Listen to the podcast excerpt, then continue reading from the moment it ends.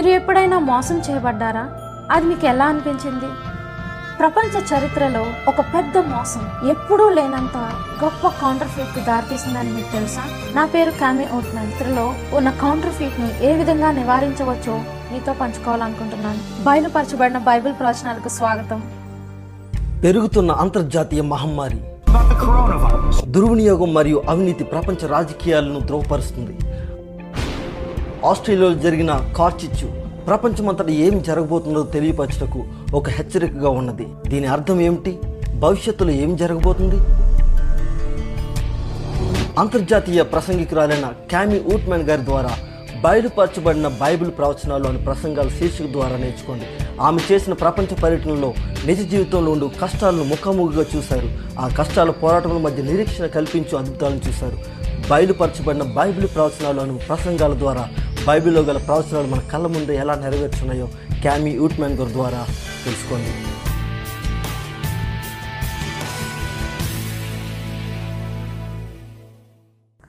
నాతో కలిసి బయలుపరచబడిన బైబిల్ ప్రవచనాలకు విచ్చేసినందుకు వందనాలు. నేను మీ ప్రతి ఒక్కరితో పంచుకోవటకు ఇవ్వబడిన అవకాశానికే ఎంతో ఆనందిస్తున్నాను. మీరు దీన్ని వీక్షించడం ఇదే మొదటిసారి అయితే దయచేసి చాట్లో కామెంట్ రూపంలో తెలపండి. మీరు ఇక్కడ ఉన్నందుకు సంతోషిస్తున్నాను. నిన్న కార్యక్రమాన్ని అనగా పరిశుద్ధ గ్రంథ సబ్బాతు గూర్చి విన్నట్లయితే చింతించకండి. మీరు awr.org/బైబుల్ దర్శిస్తే మీరు కనుగొనగలరు. గత రాత్రి సబ్బాతు దేవుని ప్రామాణికమైన ముద్రాన్ని గ్రహించాం. అయితే ఎందుకు చాలా మంది ఇతర రోజుల్లో ఆరాధిస్తారు అని మీరు ఆశ్చర్యపడవచ్చు. ఇటీవల ఒక మారుమూల ద్వీపంలో నేను అన్యమత గ్రామ పెద్దను దర్శించాను. ఆయన కూడా సబ్బాతు గురించి విన్నప్పుడు షాక్ అయ్యాడు. ఆ తర్వాత ఆయన ఏం చేశాడో వినాలంటే మీరు వేచి ఉండాలి. క్రింది లింక్ పై క్లిక్ చేసి మీరు మీ పేర్లు మా ఆన్లైన్ బైబిల్ స్కూల్లో నమోదు చేసుకోండి. లక్షలాది మంది ఈ పాఠంలో వారి ఆధ్యాత్మిక ఎదుగుదలకు చాలా ప్రాముఖ్యమని కనుగొన్నారు. మీ ప్రశ్నలను మా ఆన్లైన్ బైబిల్ బోధకులకు పంపగలరు. వారు మీ ప్రశ్నలను విని సమాధానాలు బైబిల్ నుండి ఇచ్చుటకు వేచి ఉన్నారు. కలిసి ప్రార్థన చేసి మన అంశం ద కౌంటర్ఫీట్లోకి వెళ్దాం. పరలోకమందున్న మా తండ్రి, దయచేసి మేము జీవిస్తున్న దినములను గూర్చి బాగుగా తెలియచేయండి. ప్రభువా, మా మనసులను పదునుపరిచి మీ సత్యాన్ని స్వీకరించుటకు మా హృదయాలను తెరవండి. మేము చేయవలసిన వాటికై మీ వాక్యము చేత హెచ్చరించండి. మేము ఎలా నిర్వహించాలో నేర్పించండి. ఎందుకంటే మేము మీ మార్గాన్ని అనుసరించాలి, కేవలం మిమ్మునే అనుసరించాలి. ప్రభువా, మన యేసునామమున ప్రార్థిస్తున్నాము తండ్రి, ఆమేన్. మీరు కొన్ని వస్తువులు కనిపిస్తున్నట్లుగా ఎప్పటికీ అలా ఉండవు అనే విషయాన్ని ఎప్పుడైనా గమనించారా? సాలీడును పరిశీలించండి. అరిస్టాటిల్ సాలీడు ఒక పురుగుగా వర్గీకరించాడు. కీటకాలకు 6 కాళ్ళు ఉంటాయని తెలుసు. సాలీడులకు 6 కాళ్ళు కాబట్టి కీటకాలుగా సాధారణంగా వర్గీకరించినందుకు అరిస్టాటిల్ ను 1700 సంవత్సరాలు ఎవరూ ప్రశ్నించలేదు. జీన్ బాప్టిస్టే లామార్క్ గారు సాలీడుకు 8 కాళ్ళు ఉండడం వల్ల దాన్ని ఆర్కినిడ్ వర్గంకు చెందినట్టు చెప్పారు. కొన్ని శతాబ్దాలుగా అందరూ విశ్వసించిన మాత్రాన అది నిజం అవదు. ఇలాంటి దీర్ఘకాలిక ఆలోచనల్లో ఒకటి ఆచారంగా క్రైస్తవ సంఘంలోనికి ప్రవేశింపబడిందా? చాలా మంది సత్యానికి బదులు అసత్యాన్ని అంగీకరించి మరియు ఈనాడు చాలా తక్కువ మంది దాన్ని ప్రశ్నించే అవకాశం ఉందా? మానవ సాంప్రదాయం లేదా ఆచరణ దేవుని మార్గాన్ని కప్పిపుచ్చడానికి క్రైస్తవ సంఘము అనుమతించిందా? దాదాపు ఎవరికి ఎలా వచ్చిందో కూడా తెలియని ఆచారం దాదాపు క్రైస్తవులందరూ దేవుని ధర్మశాస్త్రాన్ని అనుసరిస్తున్నాం అనుకుంటూ అంగీకరించిన ఆచారం నిజానికి మానవుని ఆలోచనలను అనుసరిస్తున్నారు. అందుకే మనం ఈ శీర్షికకు ముఖ్య అంశంగా అది బైబిల్లో ఉంటే నేను నమ్ముతాను, అది బైబిల్ను వ్యతిరేకిస్తే అది నాకు కాదు. క్రైస్తవ సంఘమును సాతానుడు తప్పుదారి పట్టించడానికి ప్రయత్నిస్తాడని ప్రకటన గ్రంథం ప్రవచించింది. ప్రకటన గ్రంథం 12:9 కాగా, సర్వలోకమును మోసపుచ్చుచు అపవాదనియు సాతాననియు పేరు గల ఆది సర్పమైన ఆ మహాఘట సర్పము పడద్రోయబడెను. అది భూమి మీద పడద్రోయబడెను, దాని దూతలు దానితో కూడా పడద్రోయబడిరి. సాతానుడు మోసగాడు. దేవుని సింహాసనాన్ని పడగొట్టడమే వాడి లక్ష్యం. ప్రతి ప్రభుత్వం నాకు పునాది చట్టాలు నియమించుటకు అధికారం కలిగి ఉండటం. సాతాను దేవుని ధర్మశాస్త్రం పైన దాడి చేశాడు. అయితే దేవుని ధర్మశాస్త్రానికి సబ్బాతు గుండె వంటి కాబట్టి సాతానుడు కౌంటర్ఫీట్ చేయటంలో దిట్ట కాబట్టి సృష్టికర్తను, ఆ సృష్టికి చిహ్నమైన సబ్బాతును సవాలు చేయుటకు దాడి చేస్తాడని గ్రహించవచ్చు. నిజాయితీ గల నమ్మకమైన కొందరు క్రైస్తవులు దేవుని వ్రేలుతో రాయబడిన 10 ఆజ్ఞలను చదువుతూ 4వ ఆజ్ఞను నిర్గమాకాండము 20 అధ్యాయము 8 నుంచి 10 వచనాలలో చదువుతారు. విశ్రాంతి దినమును పరిశుద్ధంగా ఆచరించుటకు జ్ఞాపకం ఉంచుకొనుము. 6 దినములు నీవు కష్టపడి నీ పని అంతయు చేయవలెను. 7వ దినము నీ దేవుడైన యెహోవాకు విశ్రాంతి దినము. వారు చదివినప్పుడు కన్ఫ్యూజ్ అవుతారు, ఎందుకంటే వారు వెళ్లే సంఘము 7వ దిన విశ్రాంతి దినము కాక ఆదివారమును అనగా మొదటి రోజును ఆచరిస్తారు. కాబట్టి ఖచ్చితంగా నూతన నిబంధనలో పరిశుద్ధ దినము మార్చి ఉండవచ్చు. విచిత్రం ఏమంటే మొదటి రోజు అనగా ఆదివారం ప్రకటన గ్రంథంలో కూడా ఎక్కడా ప్రస్తావింపబడలేదు, మరియు ఇతర నూతన నిబంధన గ్రంథములలో 8 సార్లు చూపబడింది. కాబట్టి ఎవరైనా ఆదివారమును పరిశుద్ధంగా ఆచరించుట ఆజ్ఞ అని భావిస్తే ఈ మొదటి రోజు గురించి ప్రస్తావింపబడిన ఏదో ఒక వాక్యంలో మనం బైబిల్లో కనుగొనాలి కదూ. కలిసి చదువుదాం. బైబిల్ ను విశ్వసించు కొన్ని మిలియన్ల విశ్వాసులైన ప్రేమగల క్రైస్తవులు ఆదివారంను ఆరాధిస్తారు. బైబిల్ ఈ అంశం పట్ల ఎందుకు మౌనంగా ఉంది? వాస్తవానికి పైకి కనిపిస్తున్న దానికంటే ఇంకా లోతైనవి ఏవైనా ఇందులో ఇమిడి ఉన్నవా? అవును, ప్రకటన గ్రంథంలో ఉన్న గొప్ప ప్రవచనాల్లో ఒక ప్రవచనం ఆదివారం ఆరాధనను గూర్చి బయలుపరుస్తుంది. కానీ ఈనాటి అంశము తేటతెల్లంగా అర్థం చేసుకోకపోతే ఈ ప్రాముఖ్యమైన ప్రవచనాన్ని అర్థం చేసుకోవటం కష్టమవుతుంది. నూతన నిబంధనలో వారంలో మొదటి రోజును గూర్చి మాట్లాడు వాక్యాలు ఇవే. బైబిల్లో ఆదివారమును ఎప్పుడు వారంలో మొదటి రోజుగా పిలిచారు లేదా పరిగణించారు? శనివారమును ఎప్పుడు 7వ రోజుగా పరిగణించారు? ఆదికాండం నుండి ప్రకటన గ్రంథం వరకు వారమును గుర్తించుటకు, లెక్కించుటకు సంఖ్యలో ఉపయోగించారు. మనం ఈ 8 వాక్యాలు చదువుతుండగా మీ మనసులో గుర్తించండి, ఆ వాక్యం మొదటి రోజును పరిశుద్ధంగా ఆచరించమని చెబుతోందో లేదో అని. మొదటి వాక్యాన్ని గమనించండి. మార్క్ సువార్త 16వ అధ్యాయము 9వ వచనము.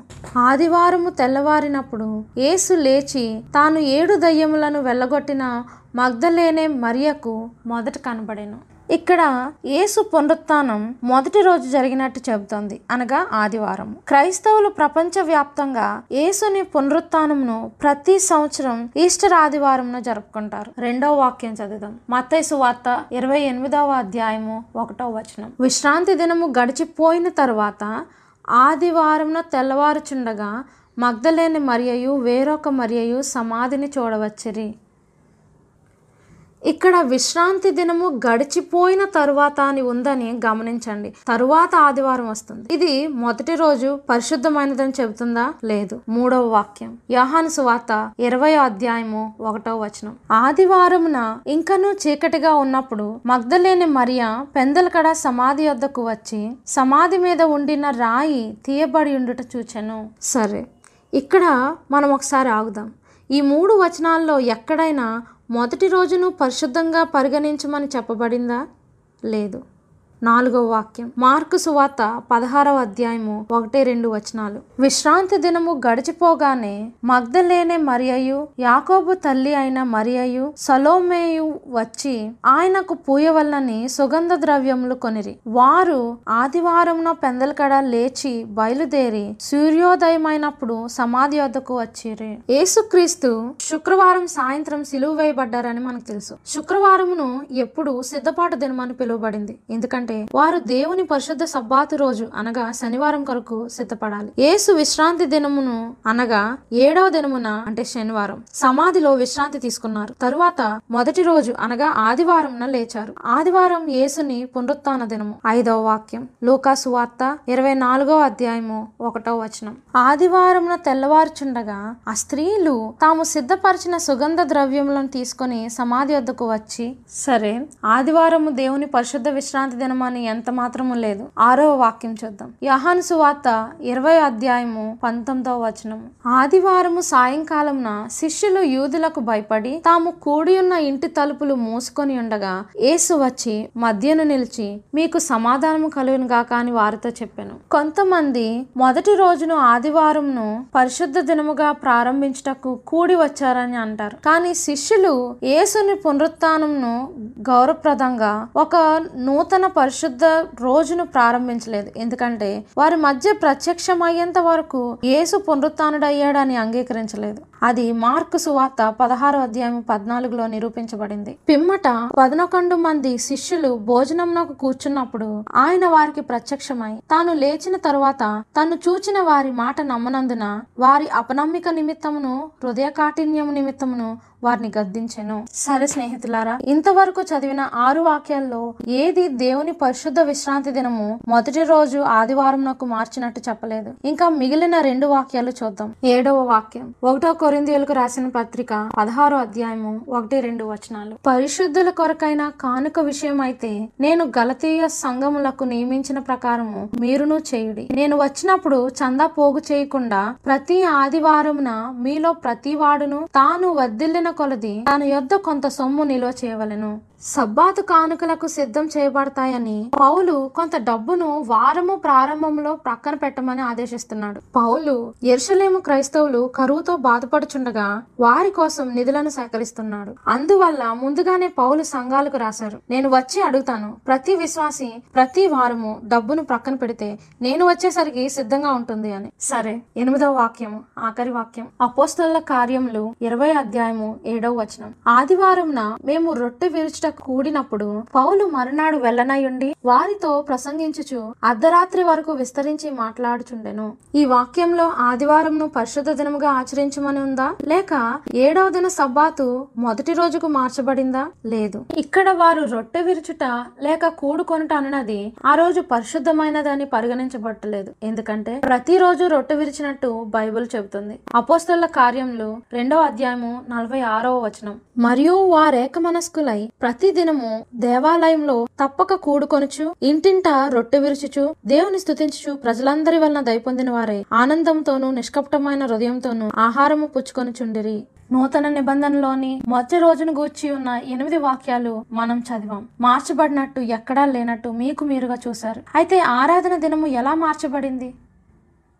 వారంలో ఏదో ఒక రోజు కౌంటర్ఫీటా? చాలా మంది నిజాయితీ గల క్రైస్తవులు లూకా సువార్త 4వ అధ్యాయం 16వ వచనం చదువుతారు. యేసు తన వాడుకు చొప్పున విశ్రాంతి దినమందు సమాజ మందిరంలోనికి వెళ్ళి. మత్తయి సువార్త 24వ అధ్యాయము 20వ వచనంలో క్రీస్తు అంటున్నారు, ఆయన శిష్యులు సబ్బాతును సిలువ తర్వాత 40 సంవత్సరాలు పాటిస్తారు అని చెప్పి, మీరు పారిపోట చలికాలమందైనను విశ్రాంతి దినమందైనను సంభవించుకుంటున్నట్లు ప్రార్థించండి అని చెప్పారు. అపోస్తలుల కార్యములు 13వ అధ్యాయము 42-44. అపోస్తలుడైన పౌలు దాదాపు పట్టణమంతా విశ్రాంతి దినమును ఆచరించటకు నేర్పించారు. క్రైస్తవులు ప్రకటన గ్రంథం 1వ అధ్యాయం 10వ వచనం చదువుతారు, దేవునికి ఒక రోజు ఉన్నదని. తర్వాత వారు లూకా సువార్త 6వ అధ్యాయం 5వ వచనంలో మనుష్య కుమారుడు విశ్రాంతి దినమునకు యజమానుడని వార్త చెప్పెను. ఈ వచనంలో సబ్బాతు దేవుని రోజుగా చదువుతారు. మరలా వారు దానినే మార్కు సువార్త 2వ అధ్యాయము 27-28 వచనాల్లో, మరలా మత్తయి 12వ అధ్యాయం 8 చదువుతారు. వారు కన్ఫ్యూజ్ అయి బైబుల్లో సబ్బాతు ఎవరు మార్చారని అడుగుతారు. ఖచ్చితంగా దేవుడు మాత్రం మార్చలేదు. ఎందుకంటే బైబుల్ మలాకి 3వ అధ్యాయం 6వ వచనంలో యెహోవానైన నేను మార్పు లేని వాడను అని చెబుతుంది. నేను దానికి వందనస్తురాలని, ఎందుకంటే దేవుడు నిన్న నేడు నిరంతరము ఏకరీతిగా ఉన్నాడు అని హామీ ఉంది కాబట్టి దాని విషయమై నేను దేవుని ప్రేమిస్తున్నాను. మరలా వారు బైబుల్ చూసి యేసు సబ్బాతును మార్చలేదు, ఎందుకంటే బైబుల్ వాగ్దానం చేస్తుంది. హెబ్రియలకు రాసిన పత్రిక 13వ అధ్యాయము 8వ వచనంలో, యేసుక్రీస్తు నిన్న నేడు ఒక్కటే రీతిగా ఉన్నాడు, అవును యుగ యుగములకును ఒక్కటే రీతిగా ఉండును అని రాయబడి ఉంది. కాబట్టి దేవుడు విశ్రాంతి దినమును మార్చలేదు, యేసు విశ్రాంతి దినమును మార్చలేదు, శిష్యులు సబ్బాతును మార్చలేదు. అపోస్తలుల కార్యములు 5వ అధ్యాయము 29వ వచనం. అందుకు పేతురు అపోస్తలులను, మనుషులకు కాదు దేవునికే మేము లోబడవలను కదా.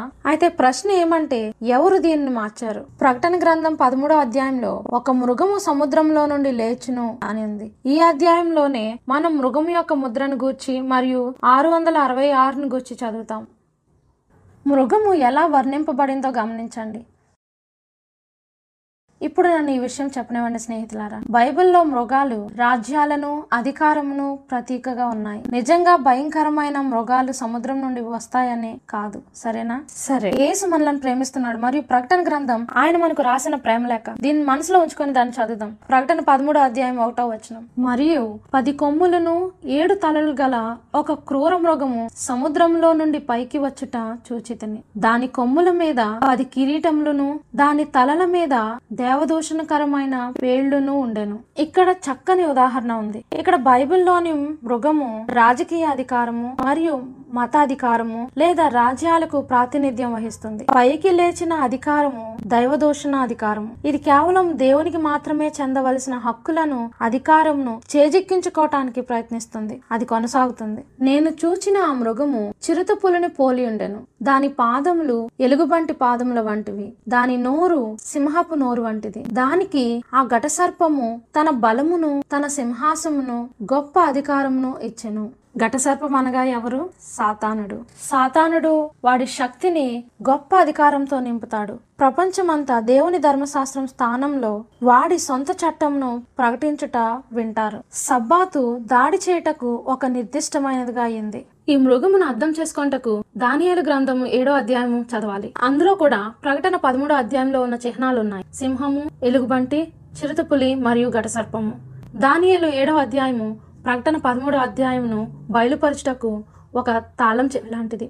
మరియు మృగం యొక్క ముద్రను, 666 సంఖ్యను అర్థం చేసుకొనుటకు సహాయపడును. దేవుడు ఆయన వాక్యాన్ని రాసినందుకు నేను సంతోషిస్తున్నాను. దానియేలు 7వ అధ్యాయము 2-3 వచనాలు. దానియేలు వివరించి చెప్పినదేమనగా, రాత్రి యందు దర్శనములు కలిగినప్పుడు నేను తేరిచూచుచుండగా ఆకాశపు నలుదిక్కుల నుండి సముద్రము మీద గాలి విసురుట నాకు కనబడెను.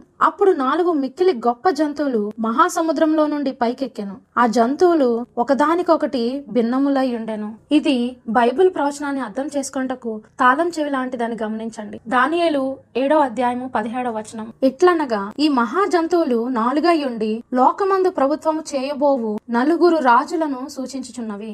దానియేలు 7:23వ వచనం. నేను అడిగిన దానికి ఆ పరిచారకుడు ఇలాగ చెప్పాను, ఆ 4వ జంతువు లోకములో తక్కిన ఆ 3 రాజ్యములకు భిన్నమగు 4వ రాజ్యంను సూచించుచున్నది. అయితే దానియేలు 4 మృగాలు 4 రాజ్యాలను సూచిస్తున్నాయని గమనించాడు. ప్రపంచాన్ని ఏలుతున్న ఈ 4 రాజ్యాలు దానియేలు కాలంలో ప్రారంభమై కాలక్రమేణాకు నడిపిస్తాయి. మీరు మాతో మొదటి వర్తమానమును వీక్షించి ఉంటే దానియేలు 2వ అధ్యాయంలో మనము 4 రాజ్యాలు చూసినట్లు మీకు జ్ఞాపకం వస్తుంది. ఆ చిత్రంలోని సూచిస్తున్న 4 లోహాలు బబులోను, మాదియా, పార్సీక, గ్రీకు, రోమా మరియు విభజింపబడిన ఐరోపా రాజ్యాలను సూచిస్తున్నాయి. ఈ మృగం యొక్క దర్శనం దానియేలు 2వ అధ్యాయంలోని దర్శనంకు మరికొంత సమాచారాన్ని జతచేస్తుంది. అది విభజింపబడిన ఐరోపా రాజ్యాల కాలం నుండి దేవుని ధర్మశాస్త్రాన్ని మార్చుటకు ప్రయత్నించు అధికారాలు తలెత్తుతాయని వెలుగులోకి తెస్తుంది. బైబిల్ ఈ సంఘటనలను ఏ విధంగా ప్రవచించిందో చూద్దాం, మరియు బైబిల్ చరిత్రలో జరిగిన దాన్ని ఏ విధంగా స్పష్టం చేస్తుందో నేర్చుకుంటాం. ఇప్పుడు మొదటి మృగం, దానియేలు 7వ అధ్యాయము 4వ వచనం. మొదటిది సింహమును పోలినది గాని దానికి పక్షిరాజు రెక్కల వంటి రెక్కలుండెను. నేను చూచుచుండగా దాని రెక్కలు తీయబడినవి గనుక మనుషుని వలె అది పాదములు పెట్టుకొని నేలపైన నిలబడెను, మరియు మానవ మనసు వంటి మనసు దానికి ఇయ్యబడెను. మొదటి మృగం సింహమును పోలి పక్షిరాజు రెక్కల వంటి రెక్కలుండెను. సరే, పురావస్తు శాస్త్రవేత్తలు పురాతన బబులోను దగ్గర ఇరాక్ లో త్రవ్వినప్పుడు వారు గోడ మీద పక్షిరాజు రెక్కలతో ఉన్న సింహాన్ని చెక్కినట్లు కనుగొన్నారు. ప్రాచీన ప్రపంచంలో ప్రజలకు బబులోను సింహముతో పోల్చబడిందని తెలుసు. తరువాత మరొక రాజ్యం తలెత్తుతుంది. బబులోను ప్రపంచాన్ని ఎల్లకాలం పరిపాలించదు. దానియేలు 7వ అధ్యాయము 5వ వచనం. 2వ జంతువు ఎలుగుబంటిని పోలినది. అది ఒక పార్శ్వము మీద పండుకొని తన నోట పండ్ల మధ్య 3 ప్రక్కటెముకలను పట్టుకొనినది. కొందరు లెమ్ము విస్తారముగా మాంసము భక్షించుము అని దానితో చెప్పిరి. కలగలిపియున్న మాదియ పారసీక రాజ్యాలు బబులోను రాజ్యాన్ని పడగొట్టింది.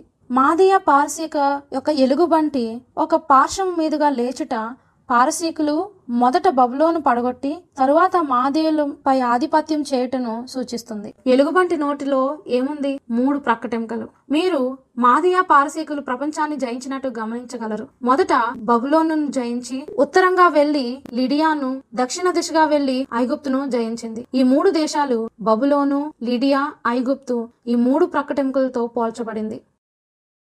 బైబిల్ ప్రవచనం ఎంత ఖచ్చితంగా ఉందో గమనించారా? నాకు చాలా ప్రియంగా ఉంది. 3వ రాజ్యం దానియేలు 7వ అధ్యాయము 6వ వచనంలో లేస్తుంది.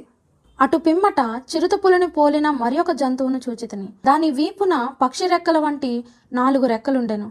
దానికి 4 తలలుండెను. దానికి ఆధిపత్యం ఇవ్వబడెను. గ్రీసు ప్రవచింపబడిన 3వ రాజ్యాన్ని సూచిస్తుంది. మనకు అలెగ్జాండర్ రాజు చాలా ప్రముఖ గ్రీకు నాయకుడని తెలుసు. కేవలం 30 సంవత్సరాల వయసు కలిగి తెలిసిన ప్రపంచం అంతటిని చాలా త్వరగా జయించాడు. గ్రీసు రెక్కలు కలిగిన చిరుతపులిగా ఎందుకు చిత్రీకరింపబడింది? అయితే 4 తలలు దేన్ని సూచిస్తున్నాయి? అలెగ్జాండర్ రాజు 33 సంవత్సరాల వయసు వచ్చినప్పుడు చనిపోయాడు. అందరి రాజ్యాలలో లాగా అలెగ్జాండర్ కొడుకు తండ్రి సింహాసనాన్ని తీసుకోలేదు. దానికి బదులు అతని 9 జనరల్స్ గ్రీకు సామ్రాజ్యాన్ని విభజించి ఒక్కొక్కరు ఒక్కో భాగమును పరిపాలించారు. అందుకే 4 తలలు కలిగిన చిరుతపులి ఉంది. స్నేహితులారా, ప్రవచనాత్మకంగా ఈ రాజ్యాలు లేచుట మరియు పడిపోవుటను తెలుసుకొనుట నీకు నాకు చాలా ప్రాముఖ్యమైన అంశము. అది ప్రాముఖ్యం ఎందుకంటే మన భవిష్యత్తును తెలుసుకోవాలి. అప్పుడు బైబిల్లో జరగబోవు సంఘటనలను హెచ్చరించినప్పుడు మనము దానిని నమ్మి ఎలా జరుగుతాయని చెప్పబడుతుందో అలాగే జరుగుతుందని, అదే సమయంలో జరుగుతుందని విశ్వసించగలం.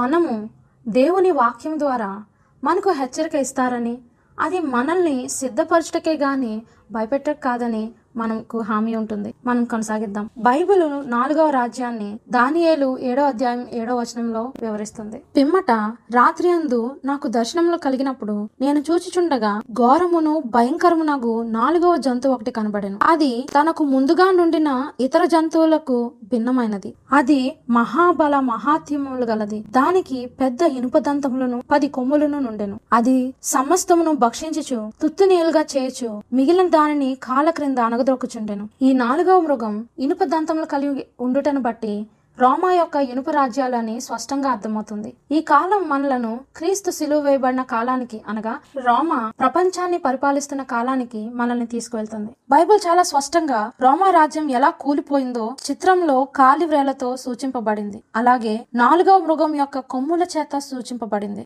దానియేలు 2వ అధ్యాయంలో ఉన్న ప్రతిమకు కాళ్ళు వాటి వ్రేళ్లు ఇనుపతో ఉన్నాయి. మట్టి ఐరోపాను సూచిస్తుంది. ఇక్కడ ఉన్న 4వ మృగంకు 10 కొమ్ములున్నాయి. చరిత్ర రోమా 10 ముఖ్య భాగాలుగా విభజింపబడినట్టు సృష్టింపబడింది. అద్భుతం. ఆ కాలంలో బార్బేరియన్ తెగలు ఐరోపా యొక్క మతాన్ని తీసుకుని మత భ్రష్టత్వము సంఘములలో ప్రవేశించేలా చేసింది. ఆరాధన విషయంలో సంఘర్షణలు వచ్చాయి. సబ్బాతు దినము మార్చబడింది. దానియేలు 7వ అధ్యాయము 8వ వచనం. నేను ఈ కొమ్ములను కనిపెట్టగా ఒక చిన్న కొమ్ము వాటి మధ్యను లేచెను. దానికి స్థలమిచ్చుటకై ఆ కొమ్ములలో 3 పెరికివేయబడినవి. ఈ కొమ్మునకు మానవుల కన్నుల వంటి కన్నులను, గర్వముగా మాట్లాడు నోరును ఉండెను. ఐరోపాలో ఈ 10 కొమ్ముల మధ్య మరో అధికారం ఒక చిన్న కొమ్ముగా తలెత్తింది. అది మిగిలిన వాటన్నింటికి విభిన్నంగా ఉంది. ఈ అధికారాన్ని కనుగొనటకు బైబిల్ చాలా స్పష్టమైన సాక్ష్యాలు ఇచ్చింది. మొదటిది, చిన్న కొమ్ము 10 కొమ్ముల మధ్యలో నుండి వచ్చింది. 10 కొమ్ములు విభజింపబడిన 10 రోమా రాజ్యాలైతే ఈ చిన్న కొమ్ము పశ్చిమ ఐరోపా. ఈ చిన్న కొమ్ము ఆసియాలోనో, ఆఫ్రికాలోనో లేదా అమెరికాలోనో రాలేదు. దాని వేర్లు ఐరోపా నేలలో నుండి ఉన్నది. రెండవది, బైబిలు ఈ చిన్న కొమ్ము 10 కొమ్ముల తర్వాత వస్తుందని చెబుతుంది. కాబట్టి బబులోను రాజ్యంలో మాదియా పారసీక గ్రీకు లేక రోమా రాజ్యాల్లో రానే రాలేదు. రోమా రాజ్యం పడిపోయిన తర్వాత రాగలదు. దీని విషయంలో స్పష్టంగా ఉండండి స్నేహితులారా, ఎందుకంటే బైబిల్లో లేని చాలా సిద్ధాంతాలు వచ్చే అవకాశాలున్నాయి. రోమా సామ్రాజ్యం పడిపోయాక రావాలి. బైబిలు ఈ చిన్న కొమ్ముకు మనిషిని కళ్ళు లాంటి కళ్ళు ఉన్నాయని చెబుతుంది. కళ్ళు జ్ఞానంతో పోల్చబడింది. అయితే ఇది మానవుని జ్ఞానం, దేవుని జ్ఞానం కాదు. అది మానవ మత వ్యవస్థ, మానవుని బోధనలపై ఆధారపడినది. ఇది రోమా నుండి ప్రారంభమైంది. దానియేలు 7వ అధ్యాయం 24వ వచనంలో బైబిల్ చెప్తున్నది గమనించండి. ముందుగా ఉన్న రాజులకు విభిన్న మగు మరొక రాజు పుట్టి ఆ 3 రాజులను పడద్రోయును. అది మిగిలిన వాటన్నింటికి విభిన్నంగా ఉంది. అలాగే మొదటి వాటికి విభిన్నంగా ఉంది అంటుంది. ఎందుకంటే అది మొదట్లో లాగా రాజకీయ అధికారం కాదు. అది మతాధికారము, మత రాజకీయ అధికారము. ఈ అధికారం ఏం చేస్తుంది? అది దేవుని ధర్మశాస్త్రాన్ని మార్చడానికి ప్రయత్నిస్తుంది. దానియేలు 7వ అధ్యాయము 25వ వచనం. ఆ రాజు మహోన్నతునికి విరోధంగా మాట్లాడుచు మహోన్నతుని భక్తులను నలుగొట్టును. అతడు పండుగ కాలములను, న్యాయ పద్ధతులను నివారణ చేయబూనుకొను. దేవుని మాటల కంటే దేవునికి వ్యతిరేకంగా ఉన్న మరి ఏ మాటలనైనా గొప్పవిగా పరిగణించగలవా? దేవుని ధర్మశాస్త్రాన్ని మార్చడానికి అధికారం కలదని చెబుతున్నప్పుడు ఇది ఖచ్చితంగా దేవుని ధర్మశాస్త్రాన్ని గూర్చి మాట్లాడుతుంది, రాజకీయ చట్టాలను గూర్చో పన్నుల గురించో కాదు. దానియేలు 8వ అధ్యాయము 12వ వచనం. ఇక్కడ ఈ చిన్న కొమ్ము అధికారము సత్యాన్ని నేలమట్టుకు పడగొడుతుంది అని బైబిల్ చెబుతుంది. ఇవన్నీ చేసి వాడు అభివృద్ధి చెందుతాడు. అయితే పాత రోమా సామ్రాజ్యం నుండి ఒక మతాధికారం తలెత్తుతుంది. మొదట అది చాలా చిన్నదిగా ఉంటుంది, కానీ అది చాలా శక్తివంతంగా మారుతుంది. అది దేవుని ధర్మశాస్త్రాన్ని మార్చుటకు అధికారాన్ని తీసుకుంటుంది. సబ్బాతు దినము అనగా శనివారము ఆదివారం నాకు ఎలా మార్చబడిందో చరిత్ర రికార్డులో ఉంది. డాక్టర్ జాన్ ఈడ్లే ఇది ఎలా మార్చబడిందో మూలాలను చిత్రీకరించారు. అతని బైబిల్ ఎన్సైక్లోపీడియా పేజీ 561లో చెప్పారు. ఆయన సబ్బాతు అను పదము హెబ్రీ పదము అనగా విశ్రాంతి, ఆదివారము, వారంలో మొదటి రోజు. హైందవుల చేత ఆ పేరు ఇవ్వబడింది ఎందుకంటే వారంలో మొదటి రోజు వారు సూర్యుణ్ణి ఆరాధించే రోజు. సూర్యుణ్ణి ఆరాధించుట ఐగుప్తు, బబులోను, పారసీక, రోమా రాజ్యాలలో ప్రబలంగా ఉంది. కడకు వారంలో రోజులు కూడా ప్రభావితమయ్యాయి. చరిత్ర మనకు వారంలో రోజుల పేర్లు గ్రీసు, రోమా వాళ్ళు గ్రహాలను ఆధారం చేసుకొని పెట్టినట్టు చెబుతుంది. చాలా పేర్లు వారి దేవుళ్ళు, దేవతలు పేర్లను బట్టి పెట్టారు. చూద్దాం. ఆదివారము సూర్య భగవానుడి రోజు, సోమవారము చంద్రుని రోజు, మంగళవారము ట్వియా అను యుద్ధ దేవుని కోసం, బుధవారము ఆర్డిన్ రోజు, చనిపోయిన వారిని తీసుకొని పోవాడు అని, గురువారం ఉరుముల దేవుడు థార్, శుక్రవారము ఫ్రెయా అను ప్రేమ దేవత రోజు, అందాన్ని సంతానోత్పత్తికి గుర్తుగా ఉంది. శనివారము పంట కోసే దేవుడి కోసం. కావున మరలా మన ఈనాటి సమాజంలో పురాణాలు మన ఆలోచనలోకి దొరబడ్డాయి.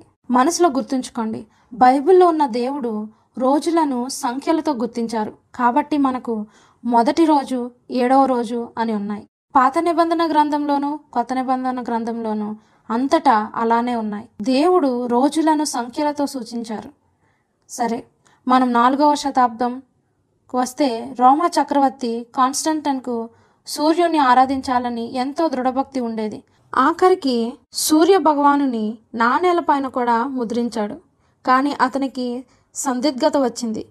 రోమా పడిపోతుంది. కాన్స్టంటైన్ రాజు తన సామ్రాజ్యాన్ని ఐక్యపరచాలనుకున్నాడు.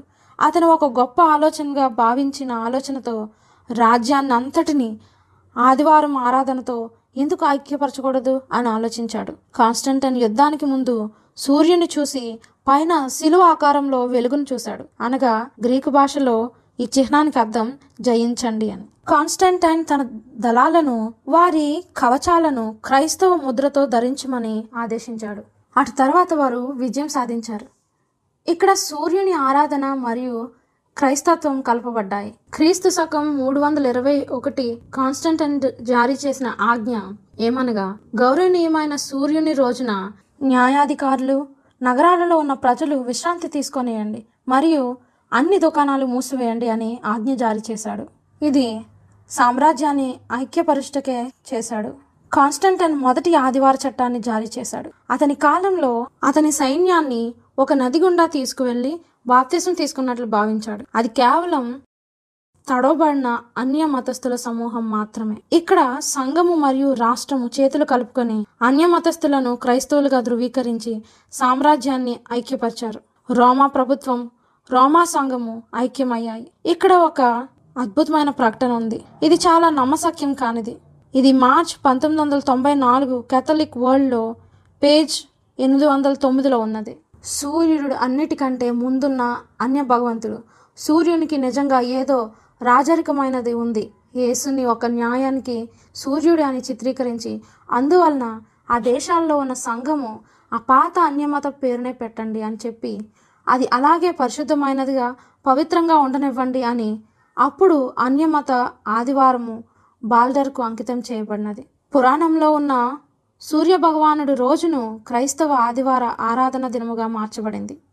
ఆదివారము సంఘంలోనికి ఎలా వచ్చిందో గమనించారా? క్రైస్తవులు చాలా సంవత్సరాలు హింస నుండి తప్పించుకొంటకు, తమని తాము యూదుల నుండి వ్యత్యాసపరచుకొంటకు బ్రతిమలాడారు. ఆదివారం క్రమేణా క్రీస్తు పునరుత్థానం కారణంగా ఉద్ఘటించారు మరియు క్రమంగా సంఘ నాయకులు సూర్యుని ఆరాధించు అన్య మతస్థులను మరింత సౌకర్యవంతంగా చేయుటకు బైబిల్లోని సబ్బాతు దినం స్థలంలో ఆదివారంను ఆచరించుట మొదలుపెట్టారు. కాన్స్టంటైన్ తన సామ్రాజ్యాన్ని ఐక్యపరచాలనుకున్నాడు మరియు రోమా సంఘ నాయకులు అన్య మతస్థులను క్రైస్తవులుగా చేయాలని తలంచారు. కాబట్టి ఆ రెండింటిని సాధించడానికి ఆదివారము ఒక వాహనంగా అయింది. బైబిల్ సబ్బాతు రోమా సంఘము మరియు రాష్ట్రం చేత మార్చబడింది. దేవుడు దాన్ని మార్చలేదు, యేసు దానిని మార్చలేదు, శిష్యులు దాన్ని మార్చలేదు. మీరు నన్ను ఒప్పించాల్సి ఉంటుంది. దాదాపు 20 మిలియన్ల యూదులు ఒకరోజు లేచి ఆ రోజు ఏ వారమో మర్చిపోయారు. ఒక దేశంగా వారు సబ్బాతును ఆచరిస్తున్నారు. 7వ దినం అనగా శనివారమును నిర్గమాకు ముందు నుండి పాటిస్తున్నారు.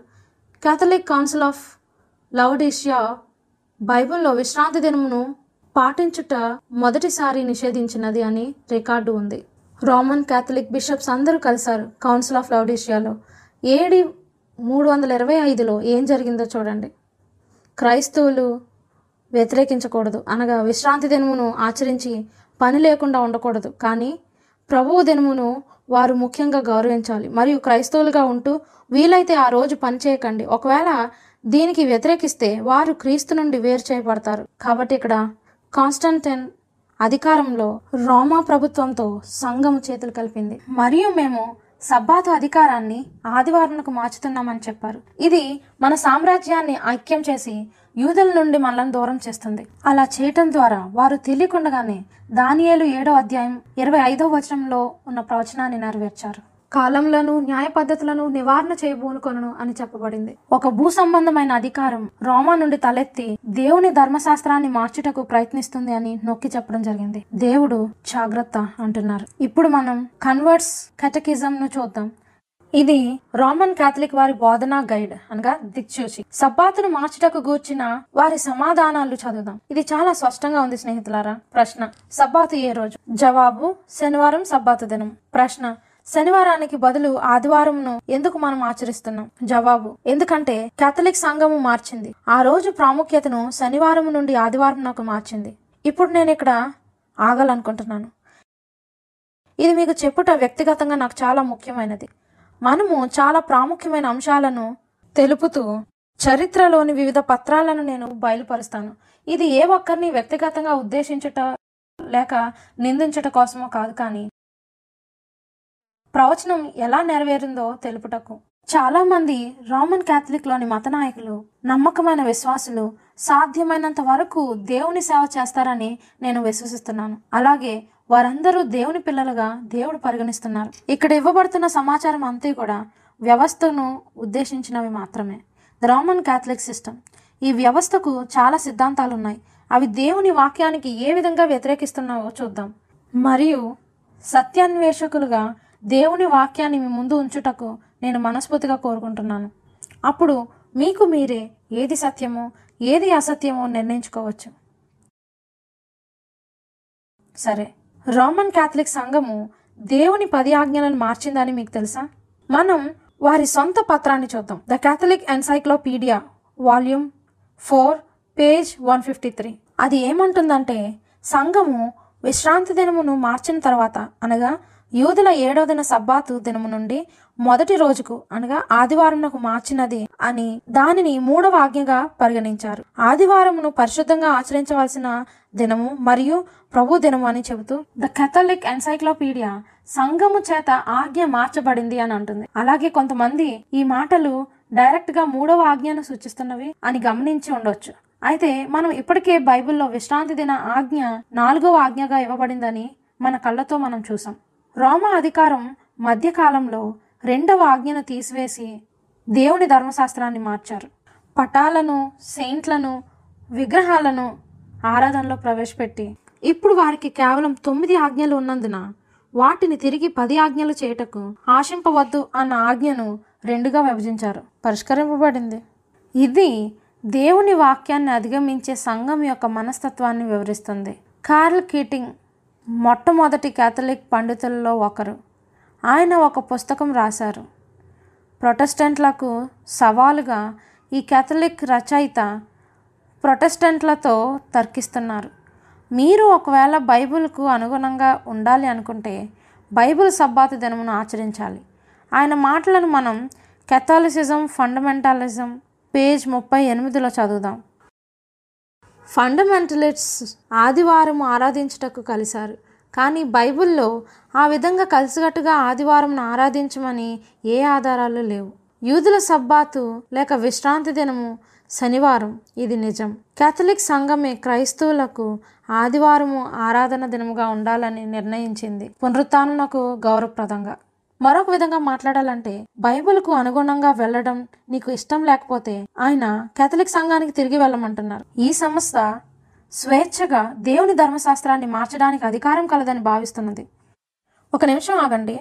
దేవుడు ఆయనతో గాని ఆయన మాటను పాటించకపోవటను గూర్చి హెచ్చరిస్తున్నారు. ప్రకటన 22:18-19 ఈ గ్రంథమందున్న ప్రవచన వాక్యములను విను ప్రతి వానికి నేను సాక్ష్యమిచ్చినది ఏమనగా, ఎవడైనాను వీటితో మరి ఏదైనాను కలిపిన ఎడల ఈ గ్రంథంలో వ్రాయబడిన తెగుళ్ళు దేవుడు వానికి కలుగజేయను. ఎవడైనాను ఈ ప్రవచన గ్రంథమందున్న వాక్యములలో ఏదైనాను తీసివేసిన ఎడల దేవుడు ఈ గ్రంథంలో వ్రాయబడిన జీవవృక్షంలోను పరిశుద్ధ పట్టణంలోను వానికి పాలు లేకుండా చేయను. ఇది చాలా ప్రాముఖ్యమైనది స్నేహితులారా. తర్వాత మత్తయి సువార్త 15:3-9. అందుకైన మీరును మీ పారంపర్యాచారము నిమిత్తమై దేవుని ఆజ్ఞను ఎందుకు అతిక్రమించున్నారు? మీరు మీ పారంపర్యాచారం నిమిత్తమై దేవుని వాక్యమును నిరర్ధకం చేస్తున్నారు. వేషధారులారా, ఈ ప్రజలు తమ పెదవులతో నన్ను గణపరచుదురు గాని వారి హృదయము నాకు దూరముగా ఉన్నది. మనుషులు కల్పించిన పద్ధతులు దైవోపదేశములను బోధించుచు వారు నన్ను వ్యర్థంగా ఆరాధించుచున్నారు అని యెషయా మిమ్మును గూర్చి ప్రవచించిన మాట సరియే అని వారితో చెప్పి, ఆదివారం నాకు పవిత్రత, ఆచారం నుండి, మానవ ఆజ్ఞల నుండి వచ్చింది. ఎవరిని వెంబడిస్తావు, దేవుణ్ణా లేక మానవుల్నా? ఇక్కడ సమస్య ఒకరోజు కాకుండా మరొక రోజున ఆచరిస్తున్నారని కాదు. సమస్య ఏంటంటే నీకు దిక్సూచి ఏంటి, బైబిలా లేక ఆచారమా? సమస్య ఏంటంటే ఏదైనా మానవ సంఘమా లేక మానవ మత నాయకుడా? ఎలాంటి కారణమైనప్పటికీ, ఉద్దేశం ఏమైనా సరే, స్వయంగా ఆయన వ్రేలితో రాతి పలకల మీద రాయబడిన దేవుని ధర్మశాస్త్రాన్ని మార్చుటకు అధికారం ఉన్నదా? అంతా కూడా ఎవరికి అధికారం ఉన్నదన్న అంశం గురించే. మనం ఎవరిని ఆరాధిస్తున్నామని ప్రదర్శిస్తున్నాం. తిరుగుబాటుదారుడైన సాతాను ఆరాధన విషయంలో తిరుగులాడుచున్నాడు. అది మంచి చెడులను గూర్చిన అంశము. అది ఆదికాండంలో మొదలైంది. కయ్యను హేబేలు కథ వృత్తాంతము రెండు వర్గాల ప్రజలను వర్ణిస్తుంది. ఇద్దరు జీవితంలో వేర్వేరు మార్గాలలో ప్రయాణిస్తున్నారు. ఒకరు దేవుడు చెప్పిన విధంగా ఆరాధించారు, మరొకరు ఖచ్చితంగా వ్యతిరేకంగా చేశారు. ఎవరిని దేవుడు అంగీకరించి ఆశీర్వదించారు? ఎవరి గర్వం హత్య చేయుటకు దారితీసి దేవుని చేత శపింపబడేలా అయ్యారు? కయ్యను హేబేలు ఇద్దరూ ఒకే తల్లిదండ్రుల చేత పెంచబడినప్పటికీ వారు దేవుని పట్ల ఆయన అధికారం, వారి వైఖరిని విభిన్నంగా కనుపరిచారు. ఇక్కడే వారి మార్గాలు మళ్లించబడ్డాయి. హేబేలు మానవాళి రక్షణకై సృష్టికర్త సిద్ధం చేసిన మార్గంను దేవుని కృపతో చూశాడు. కానీ కయ్యను తన హృదయంలో దేవునికి వ్యతిరేకంగా తిరుగుబాటు చేశాడు. వారి వ్యత్యాసం దేవునికి అర్పణలు అర్పించే సమయం వచ్చేంత వరకు స్పష్టం అయి ఉండకపోవచ్చు. కయ్యను హేబేలు మధ్య జరిగిన వృత్తాంతం నిజానికి కయ్యను తన అంతరంగమునకు జరిగిన పోరాటం. కయ్యనుకు అంతటా తిరుగుటకు అవకాశం ఇచ్చినప్పటికీ తను గర్వంతో, మొండి పట్టుదలతో గట్టిగా పట్టుకొని ఉన్నాడు. తరువాత దేవునికి దూరమయ్యాడు. దేవుని రక్షణ ప్రణాళిక బేరమాడునది కాదు, అది ఒక బహుమానం, మన హృదయం. యాకోబు రాసిన పత్రిక 2:10. ఎవడైనను ధర్మశాస్త్రమంతయు గైకొనియు ఒక ఆజ్ఞ విషయంలో తప్పిపోయిన ఎడల ఆజ్ఞలన్నిటి విషయంలో అపరాధి అగును. దేవుని ధర్మశాస్త్రం 10 మూలాలు గల కోట వంటిది. సాతానుడు లోపలికి రావటానికి, ప్రవేశించడానికి ఒక్కవైపు విచ్ఛిన్నం చేస్తే చాలు. సాతానుకు 1 అంగుళం ఇస్తే నీకు నాయకుడైపోతాడు. దేవుడు ఆయన సృష్టి అధికారానికి చిహ్నంగా ఇచ్చిన బైబిల్ సబ్బాతును విడిచిపెట్టేలా చేస్తాడు. ఇది ప్రాముఖ్యం స్నేహితులారా.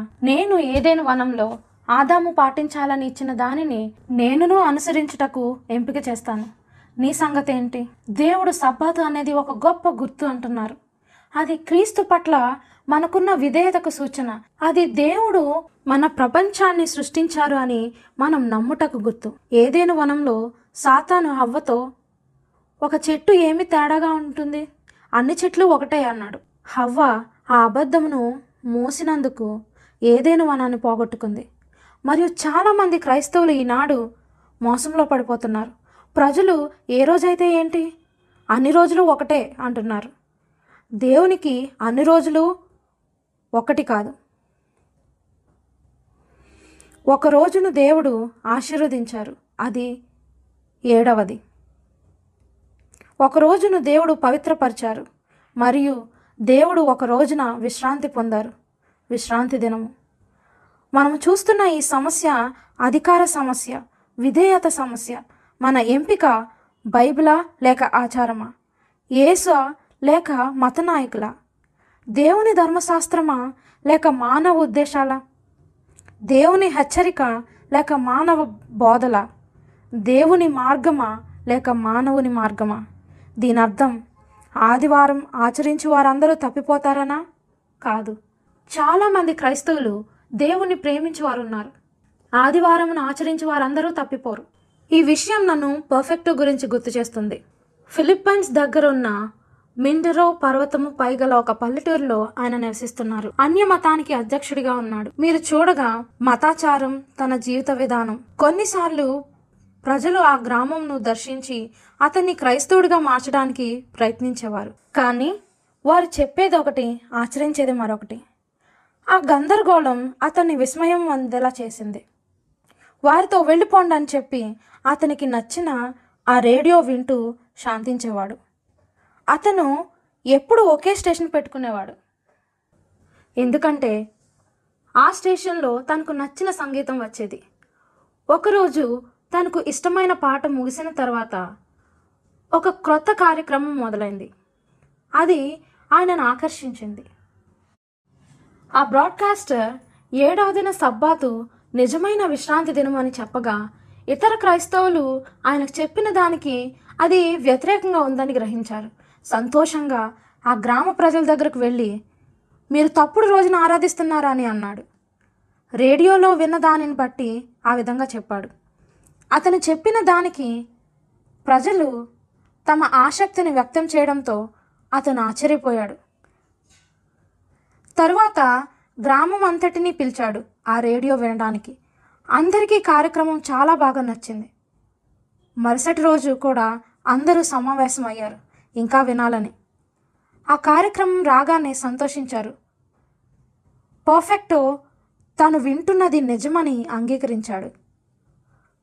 ఆ రేడియో బ్రాడ్కాస్టర్ను కనుగొని తన గ్రామం అంతా, అనగా 77 మందిలో అందరూ బాప్టిజం తీసుకోవడానికి ఇష్టపడుతున్నారని చెప్పాడు. బైబిల్లోని సత్యం తన జీవితాన్నే కాక తన ఊరి ప్రజలందరి జీవితాలను మార్చింది. పర్ఫెక్టో బాప్టిజం తీసుకుని నేలలో నుండి తన చెయ్యి యేసు వైపు చూపించిన దానిని నేను మర్చిపోలేను. అక్కడ అతనితో పాటు 1400 మంది బాప్టిజం పొందారు, వారి జీవితాలను క్రీస్తుకు ఇచ్చారు. ప్రకటన గ్రంథం 14వ అధ్యాయము 12వ వచనం. దేవుని వాక్యం ఈ విధంగా అంటుంది, దేవుని ఆజ్ఞలను యేసును గూర్చిన విశ్వాసమును గైకొనుచున్న పరిశుద్ధుల ఓర్పు ఇందులో కనబడును. భూమి యొక్క చరిత్ర కడవరి కాలంలో దేవునికి తనను ప్రేమించే వారి బృందం ఉంటుంది. వారు ఆయనను ఏ విధంగానైనా సరే ప్రేమిస్తారు. ఒక స్త్రీ బాప్టిజం ఇచ్చు స్థలం దగ్గరకు వచ్చిన విధంగా ఆమె కూడా ఇలాంటి ప్రవచనాత్మక ప్రసంగాలను విన్నది. కానీ ఆమె భర్త ఆమె రావడాన్ని తిరస్కరించాడు. అందువలన తను బాప్టిజం తీసుకున్న రోజున తన ఇంటిని విడిచిపెట్టి తెల్లని వస్త్రములతో వచ్చింది. ఆమె భర్త ఆమెను రహస్యంగా వెంబడించాడు. అతను ఒక కత్తిను తన వెనకాల పెట్టుకున్నాడు. పాస్టర్ గారు ప్రజలను పిలుస్తున్నారు నీళ్లలో ప్రవేశించుటకు. ఆమె వస్తున్న దారిలో ఆమెను తన భర్త ఆపి బెదిరించాడు. ఒక్క అడుగు ముందుకు వేస్తే అదే ఆఖరి అడుగు అవుతుంది అంటూ కత్తి చూపించాడు. తను నీళ్లు తన మడిమ దాకా వచ్చాక కొనసాగింది. అలా తను మోకాలు లోతుకు వచ్చి చిన్నగా గుసగుసలాడింది. యేసుని నా రక్షకునిగా అంగీకరించుటకు నన్ను ఎవరూ ఆపలేరు అంది. చాలా కోపంతో భర్త ఇంకొక అడుగు వేయకు అన్నాడు. ఆమె కళ్ళు మూసుకొని, నన్ను నేను యేసుకు అర్పించుచున్నాను, నేను సత్యాన్ని తెలుసుకున్నాను, నేను వెనుదిరగను అంటూ కన్నీళ్లు విడిచింది. ఆమె చూడని దృశ్యం ఏమంటే తన భర్త కళ్ళల్లోంచి కూడా కన్నీళ్లు వచ్చాయి. ఒక్కసారిగా అంతా నిశ్శబ్దంగా మారింది. కలిసి ప్రార్థిద్దాం. పరలోకమందున్న మా తండ్రి, సత్యం పిలుస్తుంది, మేము నీకై మొరపెడుతున్నాం యేసయ్యా. మీ కరుణ కోసం, మీ శక్తి కోసం మాకు అర్థం చేసుకొని మనసు ఇవ్వండి. ఈ లోకంలో మా ఆత్మను మేము పోగొట్టుట కంటే విలువైనది ఏదీ లేదు. మా విశ్వాసమును మేము పూర్తిగా నీపై ఉంచగా సహాయం చేయండి. బైబిల్లో మీరు బయలుపరిచిన ప్రతి సత్యాన్ని అనుసరించాలన్న మా వడంబడికను కాపాడండి. ఈ రాత్రి వినుచున్న శ్రోతలందరినీ ఆశీర్వదించండి. శ్రేష్టమైన యేసునామమున ప్రార్థిస్తున్నాము తండ్రి, ఆమేన్. ఈ రాత్రి ముగించేలోపు నా స్నేహితులారా, మీరు విన్న వాక్యాన్ని గురించి స్పందించుటకు నేను మీకు అవకాశం ఇవ్వాలని తలుస్తున్నాను. మీరు ఒకటి లేదా ఇంకా ఎక్కువ వాటిని దయచేసి ఎంచుకున్నట్లయితే నేను సంతోషిస్తాను. మొదటిది, విశ్రాంతి దినము గూర్చిన అంశం నాకు తేటతెల్లంగా అర్థమైంది, మీరు దాన్ని విశ్వసిస్తే దానిపై క్లిక్ చేయండి. రెండవది, నేను బైబిల్లో సబ్బాతు వారంలో 7వ రోజు అని అర్థం చేసుకున్నాను. మూడవది, నేను విశ్వసించి 7వ దినము విశ్రాంతి దినమని దేవుని పరిశుద్ధ ఆజ్ఞాన్ని విశ్వసించి అంగీకరిస్తున్నాను, మరియు నేను విశ్రాంతి దినమును ఘనముగా ఆచరిస్తాను. నాలుగవది, నాకు సబ్బాతు గూర్చి ఇంకా ఎక్కువ వాక్యాలు కావాలి. చివరిది, చాలామంది ఇప్పటికే అడుగుతూ ఉండవచ్చు, నేను బాప్తిజం పొంది దీనిని ఆచరించటం మొదలు పెడతానని. దయచేసి మీరు మీ స్పందనను క్లిక్ చేసి తెలియచేయండి. స్నేహితులారా, మీ ప్రశ్నలకు సమాధానం చెప్పుటకు లేక ప్రార్థన చేయటకు వేచి ఉన్నారు. జస్ట్ క్లిక్ చేయండి వారితో మాట్లాడుటకు. రేపు మరలా ఇక్కడ నన్ను కలవడానికి దయచేసి రండి. ఈ ప్రాముఖ్యమైన అంశాల కోసం దేనిని విడవద్దు. నీవు మరణించిన తర్వాత ఏం జరుగుతుందని బైబిల్ వివరిస్తుంది. చాలా మంది ప్రజలు అనుకున్న దానికి విభిన్నమైన దాన్ని తెలుసుకుంటారు. దేవుడు మిమ్మల్ని దీవించును గాక.